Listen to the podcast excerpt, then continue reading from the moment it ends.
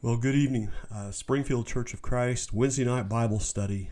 I wish I could have you all around the table as we usually do, going around the table for prayer requests. Uh, certainly know that we continue to be in one another's prayer as we pray for health from the uh, COVID 19 virus that's a threat out there. Uh, we pray for jobs and job situations and other ongoing health situations. I think about our Bible study group with the Markhams and how they've all been through the flu, but then I'm concerned about Ken's heart and the needs that have to be met there uh, with the ablation and then a pacemaker for him. Uh, of course, we're always praying for Miss Pat that she have steady hands and a strong heart. Uh, it's good to have Bo back with us from California. I'm sure he's had a good time. He'll tell us all about that. I pray for Doug and Jean, of course. Uh, they've been kind of shut ins for some time now with the things that, that she's going through and that Doug's going through as well. But let's not uh, forget to pray for each other. Uh, then let's think about those that are still working in the healthcare industry. Uh, Stephanie and Pepper both uh, working there. Skylar as well. Uh, if she gets a chance to listen to this, I know they all work with people on a daily basis, so they're getting used now to having their temperature taken and everything else going on. Uh, but they have lives and families too to care for, and I want to keep them in our prayer. Uh, we have students, of course. Uh, Olivia and Dom may listen to this, and for their senior years, uh, things have changed quite a bit for them. And so I just pray that God will give them direction and hope for the future, uh, as well as all of our students are out right now. Uh, just pray for them. Uh, I know there's more that we could pray for. We always miss our dear Connie. Uh, I need to check in with her actually, but we pray for her breathing and especially her protection during this time of, virus as well. Well, uh, uh, tonight I want to go back to Romans 14. Uh, our study, of course, has been through the book of Romans, and I, I just want to begin with a note. You know, there's no greater privilege we enjoy and protect on this earth than our freedom. Uh, we believe in it so strongly, we pulled free of England's king over 244 years ago. Uh, we gained it, we protected so much, we even help others uh, whose freedom is being threatened. And I think Paul, in his heart, really wanted people to understand what freedom was. And, he said in Galatians 5.1, it's for freedom that Christ has set us free. So stand firm then, and do not let yourselves be burdened again with a yoke of slavery. Uh, this is the epitome of the Christian way of life. It's our attitude as believers. Uh, and so, as we read in, in Romans 14, we're told uh, to begin with, to in verse 1, to accept the one whose faith is weak without quarreling over disputable matters. Uh, why can't we live like that? Uh, countless squabbles within congregations could have been avoided if the teaching of Romans 14 had been known and had been followed all along. Of course, uh, precious friendships that had been broken uh, would never have been broken precious families uh, that have been divided over minor matters that are in no way essential to the Christian faith and have no bearing on one's salvation uh, would have been kept whole. So I want to clarify that things not essential to salvation, they're really not worth fighting over. And the Bible is very clear about God's condemnation over those who divide the church over things on which his word is silent. Uh, we trade the, the love of God when we do that for the law of the pack because of the following tendencies we all have. Uh, we all have, first, a pre- predilection to comparison. We prefer things that are the same, uh, predictability and common interest. One, one of my favorite characters uh, on TV is Detective Adrian Monk, and a great time with the way health is right now to think about him. But he always had a saying uh, I don't mind change as long as I'm not there when it happens. Unfortunately, uh, we look at externals a lot in our life and, and we don't like the change that comes. And sometimes our attitude prevents us from seeing the big picture. God never intended for all of his children to be the same. He ha- he's not a God that's into cookie cutter or paper doll Christians. That's not his work. That's the work of mankind. Uh, that's the work of something we call legalism in the church, which I think a better definition of it is forensic faith that requires that we discriminate on a real or personal law of right and wrong uh, that requires we all think alike, act alike, be alike, that our convictions are the same, that we, we dress the same, that we appear the same. But I believe grace finds pleasure in diversity. Uh, grace encourages us as individuals made in the image of God, and it leaves room for differences of opinion. Legalism throughout the Bible and Jesus' ministry will reject prostitutes and thieves and everyday people, but the grace in Christ, it welcomed them as they are in their worship to anoint feet or to speak from a nearby cross and say, Today uh, you'll be with me in paradise. And before we'll be able to demonstrate grace to others, we've got to stop the, the tendency uh, to compare.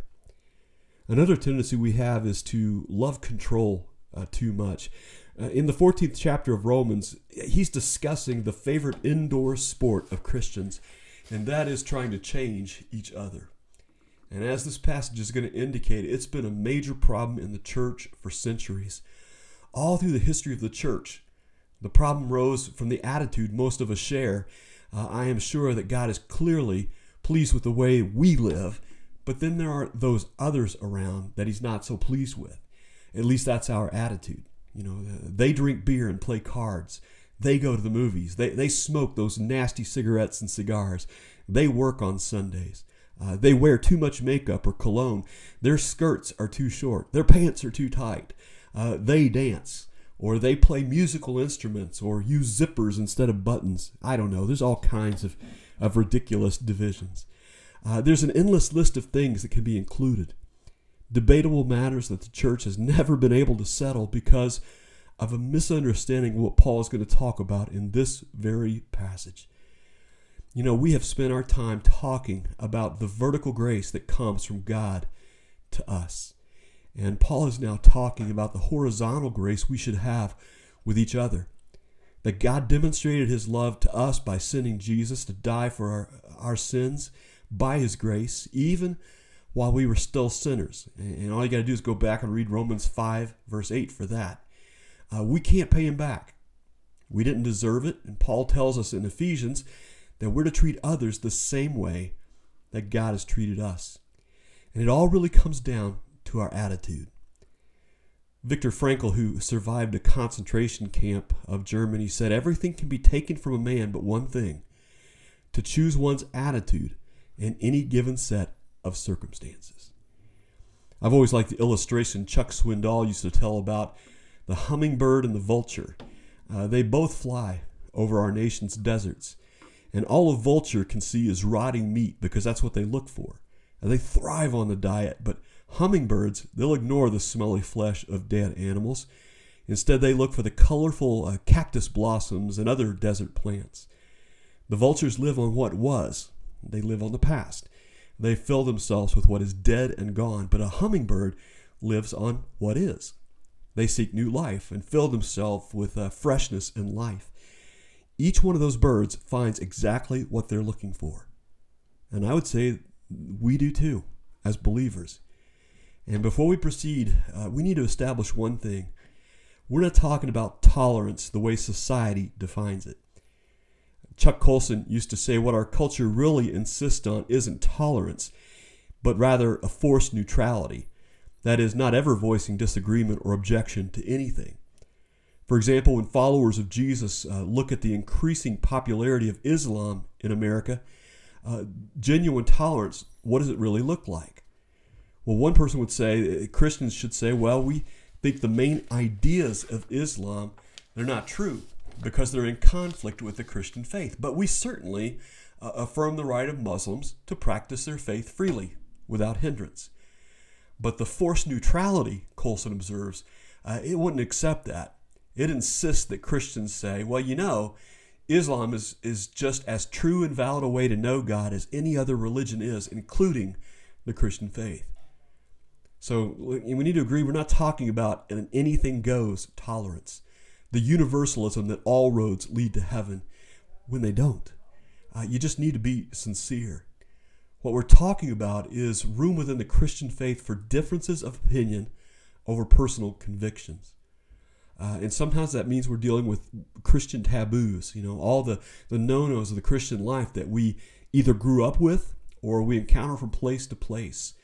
Uh, and the question of how much fellowship can you have with somebody who lives in a different way than you do, uh, who doesn't approve of the things you do as a Christian. And I think it's important to note that this whole section of Romans 14 it deals with that problem, and it's an extended commentary on what the Apostle Paul has already shared with us uh, that the command of Jesus is in loving one another. In fact, I, I think this is kind of a continuation of what he's talking about back in chapter 13, verse 8 of Romans, when he says, Let no debt remain outstanding except the continuing debt to love one another. And Romans 14, it's just part of how we love one another. And it's been the subject ever since uh, the apostle turned to the practical side of his letter uh, from chapter 12 on. Uh, in fact, we know from that point on that love, it's going to have to be serving. That's the nature of love, it serves. That's why we have spiritual gifts to serve one another. And love also has to be genuine. Uh, it can't be phony, can't be forced, can't be a put on kind of mask or love. It's got to be real. And in chapter 13, we love that we learn that love has to be submissive, uh, especially to the authorities and the state. And boy, that's being tested now, isn't it? Uh, and the powers that be, because God put them there. And then the latter part of chapter 13, he told us love is universal, that we owe it to everyone without exception, and that we owe no man anything but that continuing debt to love one another. And that's a universal debt we continually have to be paying to everyone that we meet. Now, in chapter 14, we learn that as we meet people, love's going to have to be patient and tolerant of other people's views. And it begins with our actions towards someone who we regard as, as less enlightened, uh, maybe, than ourselves. I mean, think for a moment and listen to what Paul said again in, in verse 1. He said, Accept him whose faith is weak, without passing judgment on disputable matters. There's a practical section concerning uh, religious scruples. Uh, the idea to accept or to receive someone literally from the Greek means take them to yourself. And it involves the idea of hospitality. And how can a conscientious Christian throw his arms around somebody as a brother or sister in an act of expressing welcome and warmth of love, and then raise some questions about them that are destructive or have no bearing on their eternal destiny? The word for disputable matters is what we get the word scruple from. It's from the Latin word scrupulus, that means a small, sharp stone, like in a man's shoe. And you could think about what that feels like. It creates uh, a difficulty walking, creates a little pain, a little sharp pain uh, in a man's shoe, a trouble or doubt. And what Paul is saying is don't do anything that would cause pain to your brother matters about doubtful things are all over in Scripture. Uh, it dealt with days, with drinking and eating meat. And our list, uh, since Paul's day, has just grown uh, exponentially. The one thing we have to do is, is make up our minds not to argue with someone uh, for the sake of that person's mind. Uh, opinion is all you can have in these arenas because Scripture is silent and your conscience is the rule in this. You've got the mind of Christ. Scripture is deliberately silent about certain things, and I think it's so that you are able to show the mind of Christ. And we, we must not be presumptuous and judge others in this area, but we welcome people because God has welcomed us and them. I mean, it's very plain, isn't it? Do not reject him. Don't ignore him. Don't treat him as a second class citizen. You accept him, but not for the purpose of arguing with him. Don't accept him in order to debate with him Oh, just without passing judgment on disputable matters. To accept him means that regardless of where you may struggle with someone or what you might personally struggle with, you've got to realize they're brothers and sisters in the family of God. You didn't make them a part of the family, the Lord did. So you're not, you, I mean, you are to accept them just because they're brothers and sisters. And you're not to accept them with the idea of immediately straightening them out in the areas where you think they're weak. Uh, you know, I have that personal mantra I've shared with you many times. You got to catch a fish before you clean it. And I think that's a very necessary practical admonition because uh, honestly, it begins with us. Many of us love to argue. And sometimes the first thing we want to do is argue somebody into agreement. This, this part of the Bible says, no, you don't do that. Uh, to understand uh, what you are to do, first of all, you accept people, let them know you see them as a brother or sister. You establish the boundary of your relationship by some gesture or word of acceptance so they don't feel like you're attacking them. Let them have the basic recognition you belong to one another. Now, Paul goes on to define more precisely the areas of debate he, he has in mind in verse 2. Romans 14 2 says, One man's faith allows him to eat everything, but another man whose faith is weak eats only vegetables. Did you hear that, vegetarians? now, this is not dealing with nutrition, of course. It, it, it comes from the background of the early church, in which there's a real moral question about eating meat. Not only were there Jewish restrictions against certain forms of meat, uh, Jews would not eat pork, uh, and even beef and lamb had to be kosher. Uh, I don't know if many of you know what it means to be prepared as kosher. Some people think it just means that you have a rabbi that blesses it. Uh, it's very, uh, very different. I mean, it, it includes a lot more. Uh, to be known as kosher, the mammals have to have split hooves and chew the cud. Uh, fish have to have fins and removable scales. Uh, certain birds, only certain birds are kosher. Uh, generally speaking, they're birds that are non predatory. That means pork, rabbit, eagle, owl, catfish, uh, shellfish, all that non kosher. Can't eat them. Uh, all insects are non kosher except in the Talmud or some later Jewish teachings. Uh, there's a small number of locusts that, that are edible. Uh, kosher species of meat and fowl have to be ritually slaughtered in a prescribed manner to be kosher. Uh, meat and dairy cannot be cooked or eaten together. Uh, can't even be in the same part of the refrigerator of a person that, that celebrates kosher. Uh, a kosher food that's processed or cooked together with a non kosher food uh, becomes non kosher. Uh, for example, food coloring from, is derived from shellfish often, and if it's used in, in a cake, can't eat it. Uh, the animal has to be slaughtered in a specific manner according to the laws of Shechita. Uh, the Jews have followed for generations. The shohei is a highly trained butcher in the act of slaughter and has laws that have to be followed. In fact, they have to be of the highest moral character among the Jews and have a high level of yirat shemayim, or they have to be in awe of heaven. The knife they use has to be two times the width of the neck of the animal they're slaughtering. The blade is checked for nicks against their fingernail for burrs uh, in case uh, any burr would actually tear the flesh of the animal instead of cutting it and causing the animal undue suffering. Then they have to inspect every internal organ of the animal for signs of disease or imperfections that would make that animal non kosher. And after an arduous process of slaughter, the meat is, is drained, it's soaked in water, uh, in ice water, it's drained again, it's salted, it's drained three more times before a priest can or, or a rabbi can pronounce it as kosher. I mean, that's careful.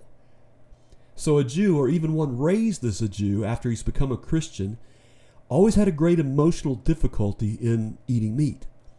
And I still wonder what the Apostle Paul's reaction was when a Christian uh, he was hand, first handed his first ham sandwich or bacon. You know, I, I think he ate it. maybe he thought, you know, bacon. Where have you been all my life?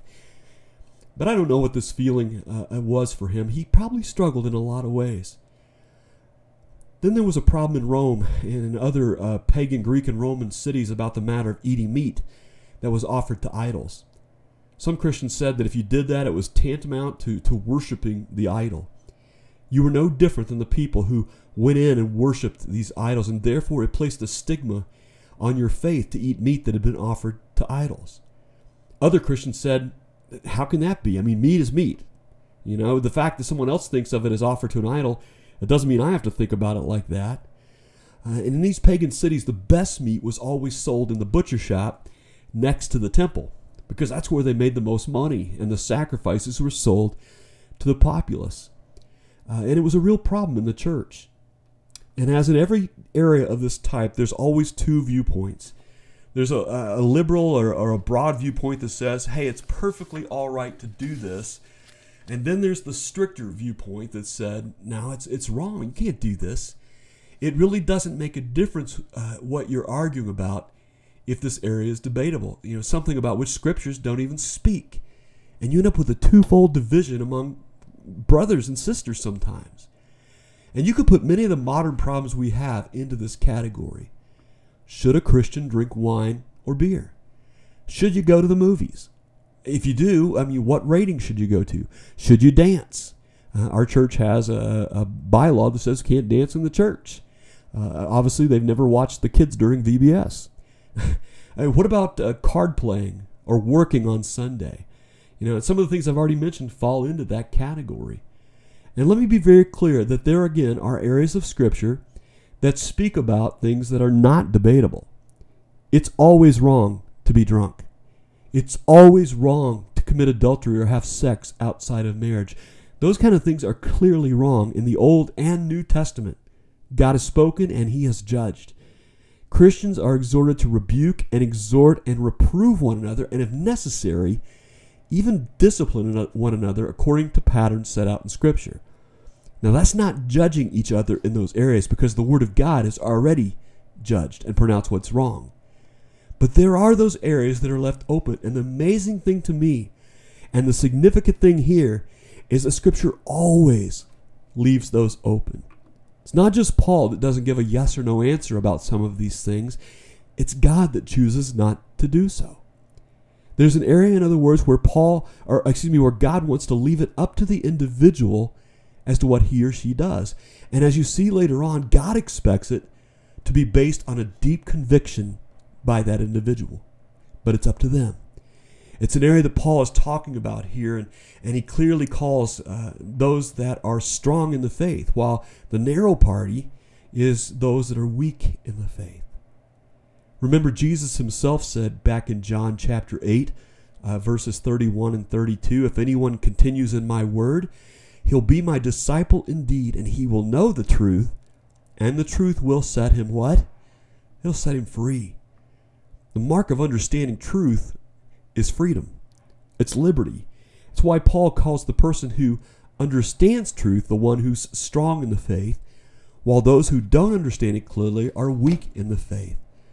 They don't understand the delivering character of, of truth. I think William Barclay, in his commentary on Romans, handled it well, and he said it's it's that way for two reasons uh, that such a man is weak in the faith. Well, number one, he hasn't yet discovered the meaning of Christian freedom in his heart yet, and in his heart, he's still a legalist. He still sees Christianity as a thing of rules and regulations, and his whole aim is to govern his life by running a series of observances, and frightened of Christian freedom or liberty. Uh, and secondly, maybe he hasn't liberated himself through the belief in the efficacy of works. In his heart, he still believes he can gain God's favor by doing certain things or not doing other things. Basically, he is still trying to earn a, a right relationship with God, and he hasn't accepted the way of grace. He's still thinking of what he can do for God more than what God has already done for him. And I think William Barclay was right. But that, that's the problem here. It's the problem of a Christian who's not yet understanding fully the freedom that Christ has brought him. Uh, and Romans chapter 14, verse 3 tells us the man who eats everything must not look down on him who does not. In other words, the strong one can't reject the one who's still struggling and who's weak. Uh, the word look down here is really a word that means to push him out. The strong must not push him out or exclude him. Uh, and I think that means you don't think about them in a disdainful or a contemptuous way. You know, don't look down on these people. And that's a tendency I think a lot of believers have because we feel we're free in certain areas. Uh, thus, we get offended and we don't behave as freely as we think uh, they should. And it's wrong. And Paul says the strong cannot reject the weak. Uh, you must not say wrong things about them. You must not gossip about them or ridicule them. Uh, I always like the, the old definition. Someone once defined a legalist as someone who lives in mortal terror that someone, somewhere, is truly enjoying their faith. but we can't think of legalists that way because that's not the motivation that governs them. Uh, there's another reason, and therefore we limit ourselves to that, and, and that is not to think of them as motivated simply because they want to spoil it for everybody else. Uh, we're not to exclude these people from contact with one another or form little cliques in the church that shut other people out of social fellowship. Uh, it's wrong, and Paul clearly says it's wrong. On the other hand, he goes on to say in verse 3 uh, the man who does not eat everything must not condemn the man who does because God has accepted him. So the other side of the coin is those who struggle can't look down on those who have freedom in these areas. Those who think it's morally wrong for a Christian to, to drink wine or beer must not look down on the one who's free to do so. Uh, and the word to judge or condemn here means to sit in judgment of them. And that involves uh, not just criticizing people or censoring them. It means, as in the old days, you literally take up a chair, sit down, and say, Let me tell you what's wrong with your life. Uh, and you assume God's standard over them. And there are a lot of reasons why people accept and make certain certain choices, and we can't impose our mind upon them. Uh, and that's given me a given a rise to a, a, tremendous distortion of Christianity in the eyes of the world. It's given rise to the idea that Christianity is a, a, a do not do something or a, a do or don't religion. And it distorts the freedom of the message of the gospel. It propagates the feeling that Christianity is just nothing more than a bunch of rules to be obeyed, and the freedom of the sons of God is denied. The world gets this totally false picture of what the church is all about. And that's why many people won't even touch the church with a 25 foot pole, even though they're fantastically interested in the gospel. They see the church as having imposed standards and rules of conduct that have nothing to do with scriptures. And if we're honest, they're right. But as another point, we come to the reason that governs this kind of conduct. Uh, and it's really set forth all the way from verse 4 to verse 12. And it's the central part of this section. The apostle gives us three great facts, all supporting and explaining this great principle involved. And he says the first reason why you're not to look down on the weak or judge or condemn the strong is that because it's not your responsibility to change your brother in this area. He is not your servant. So anytime you struggle with someone, you need to remind yourself, not mine. They're the servant of the Lord. And Paul says in verse 4 Who are you to judge someone else's servant? To his own master he stands or falls. And he will stand, for the Lord is able to make him stand. And that's pretty plain, isn't it? The reason we're not to judge each other is that we're not responsible for another's conduct in this area. Uh, it's he's not your servant, Paul says. The Lord chose him, so the Lord's the one that's responsible to change him. The Lord chose him. He didn't ask you or your opinion about him. Uh, ha- honestly, sometimes in church, uh, as I look out, there's a good percentage of people that wouldn't be in church if I got to choose. Uh, no, I'm just kidding. Uh, I don't know you that well, but uh, but I didn't choose you, so I don't have uh, to change you either, and you don't have the responsibility to change me. The thing that Paul brings out in verse four is that the man under conviction or, or under consideration is being changed. And he is on his way to standing, Paul says, because God can make him stand. It's really wrong. Uh, if there's anything really wrong in his life, God will straighten him out, and it's not up to us. I always used to love those little pins that, that sometimes churches handed out that had the words PBP, GIN, FWMY, because somebody would always ask you, what does that mean? You remember what it meant? Uh, it was the first letter of Please be patient. God is not finished with me yet. Uh, we're all in the process of change. The Lord is doing it, and He will make us stand. Uh, I, I like the Phillips translation of this verse. It says, God is well able to transform men into servants who are satisfactory. And, and that's exactly what Paul's relying on. Now, the first point is it's not your responsibility to change someone that's not your servant. Uh, and then he goes on to say, uh, one man considers one day more sacred than another, another man considers every day alike. But each one should be fully convinced, and this is in verse 5 through 8, uh, in his own mind. But he who regards one day as special does so to the Lord. He who eats meat eats to the Lord, for he gives thanks to God. And he who abstains does so to the Lord and gives thanks to God. For none of us lives to himself alone, none of us dies to himself alone. If we live, we live to the Lord, and if we die, we die to the Lord. So whether we live or die, we belong to the Lord. Now, this, this is a huge, impressive point because Paul is saying at this point, God can read hearts. You can't. I can't. Uh, these distinctions and differences of viewpoint arise out of an honest conviction that God sees and knows me, even though you can. So the individual is not simply being difficult because he doesn't agree with you. He's acting on the basis of what he feels is right, and we have to give the benefit of the doubt on that. Believe that he's intent on being real and authentic before God and being true to him just like you are. And if he feels able to indulge in some of these things that you think are not right, at least see him as doing so because he feels that God's not displeased with him uh, on that basis. Or if he feels limited and he feels he shouldn't do certain things, don't get upset with him because he's not moved into freedom yet. Remember, he really feels that God would be displeased if he did those things.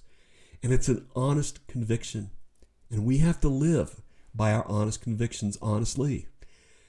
The apostle makes clear here that every man should have that kind of conviction because he said, you know, let in verse uh, 4, let every man be fully persuaded in his own heart. You don't do things because it's always the way it's been done. You don't act certain ways in church or in life because that's always been accepted. You don't go from tradition or because you were brought up that way or, or even because it just feels right. You find some reason in the Bible for it. You seek justification from the Word of God and the will of God, and you may have to change your mind on some truth as it develops in you, but at least let it be on the ground of a conviction of the heart and mind.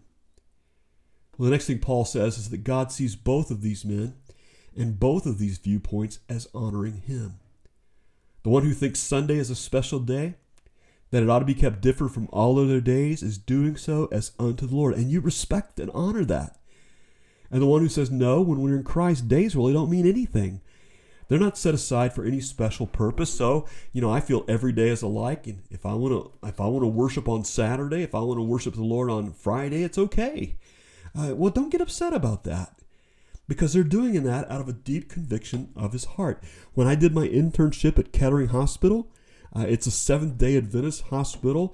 Their day of worship is the Sabbath of Saturday. And so their Sundays are free, whereas mine was not.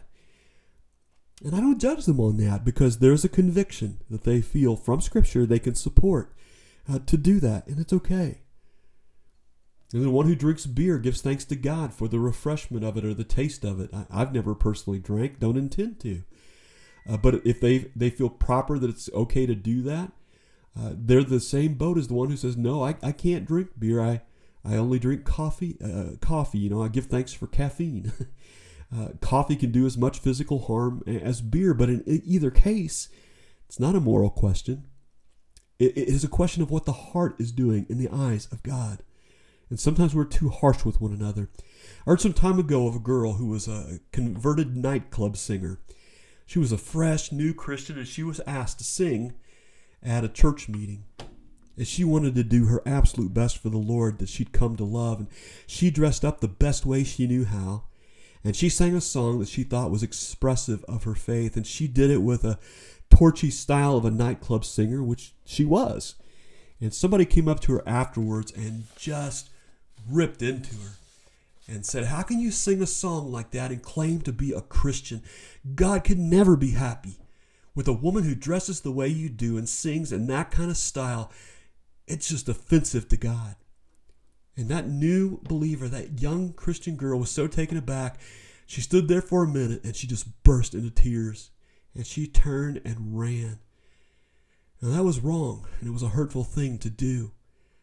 Granted, later on, she might have changed her style, but God had the right to change her, not the person who spoke to her. Her heart was right, and God saw her heart and honored it in love. I, I think that was something he was pleased with, not displeased. We have to remember we're not here to make distinctions where God would not. And the last thing that Paul says in this area, and we'll wrap up, is that our relationship with one another, it's more important than lifestyle. Look at verse 7 and 8 of Romans 14. None of us live to himself alone, none dies to himself alone. If we live, we live to the Lord. If we die, we die to the Lord. So whether we live or die, we belong to the Lord. Basically, what Paul is saying here is simply living is liberty and dying is, is limitation. In the context, there's surely that's surely what he means. He's not talking about funerals and life and death in that sense. He's talking about those who feel free to enjoy liberty to its fullest. They're living while others, because of the deep convictions of their own, they're limited. And to that degree, they're dying because death equals limitation. But whether we live or whether we die, that's not the important thing, Paul says. The important thing is we belong to Jesus, and He understands. And that's what we need to remember in our relationship with one another. Christ is all. We belong to the Lord. We're brothers and sisters, servants of each other and of the Lord, and He alone has the right to change us. The third and final fact that supports this governing principle is that Christ alone has won. He has earned, he has claimed the right to judge. Verse 9 For this very reason Christ died and returned to life so that he might be the Lord of both the dead and the living. You then, why do you judge your brother? Or why do you look down on your brother? For we will all stand before God's judgment seat. It's written, As I lived, says the Lord, every knee will bow before me, every tongue will confess to God. So then each of us will give an account of himself to God. That's stating a fact, friends. Again, that the Lord alone has the right to judge us in these areas. He has the ability to do so because He alone has been involved in both death and life. He died, and so He knows what ultimate and utter limitation is. He gave Himself up by being obedient to death, even death on a cross. He deliberately allowed Himself to be restricted in many things, and He knows what that's like. And now he lives, and so he's free to do anything and everything he desires. He knows what life is, and he alone has the right. He's won it, he's earned it, he's claimed it to judge us. And so Paul says, stop trying to take his place. You know, take out your wallet, look at your picture on your on your license. It doesn't say God. Stop trying to be Christ to the rest of the world or playing God to each other. You, the weak, why do you judge your brother? You, the strong, why do you look down on your brother? It's wrong. You're trying to take Christ's place when you do that. But remember that all of us, men and women alike, we are all brothers and sisters together, and we all stand individually before God's judgment seat. See, that's true in a present and ultimately in a future sense as well. There's a sense in which we are before Him all the time and we have to give an account to him and him alone. But there is coming a day that Paul mentions in 1 Corinthians 4, verse 5, where he says, The Lord returns and brings to light all the hidden things of the heart. All the things that we thought would never be brought out into the light, we have to give an account to the Lord. That's where we stand. Again, Paul sums up everything in the first part. We're not servants of each other, we're all struggling. We're all brothers and sisters. We're all in process. We're all subject to change. We're all trying to understand truth more clearly as we go on. And we're all being freed by it. But in the process, the only one who has the right to do anything about it is the Lord. And the great principle in these areas, we're to quit judging one another, quit showing disdain or contempt and ridicule or separation but simply learn what it means to love one another and show it by accepting one another. For the greatest commandment of all is to love the Lord your God with all your heart, soul, mind, and strength. And the second is like unto it love your neighbor as yourself. Let's close our time together in prayer. Heavenly Father, I thank you so much for the Springfield Church of Christ, and I know that my Wednesday night crew may be gathering around a computer or uh, their iPhones right now, uh, listening. Maybe there's some that don't attend our church that are listening, and I just pray this is a time of encouragement for them to open the Bible. Uh, Lord, we may be socially distancing, but our hearts are with you at all times. And there's no distance between. there's not even an inch between us because you've chosen by your Holy Spirit to take up residence within us. And we're never alone. And so, Father, I ask that you would teach us by your Holy Spirit, that you would watch over, guide, and protect us, and that, Lord, you would just teach us the joy of fellowship. So when we come back together, it's better, it's stronger, it's more appreciated than before. And I pray all this in Jesus' name. Amen. God bless each of you, and we'll see you next Wednesday.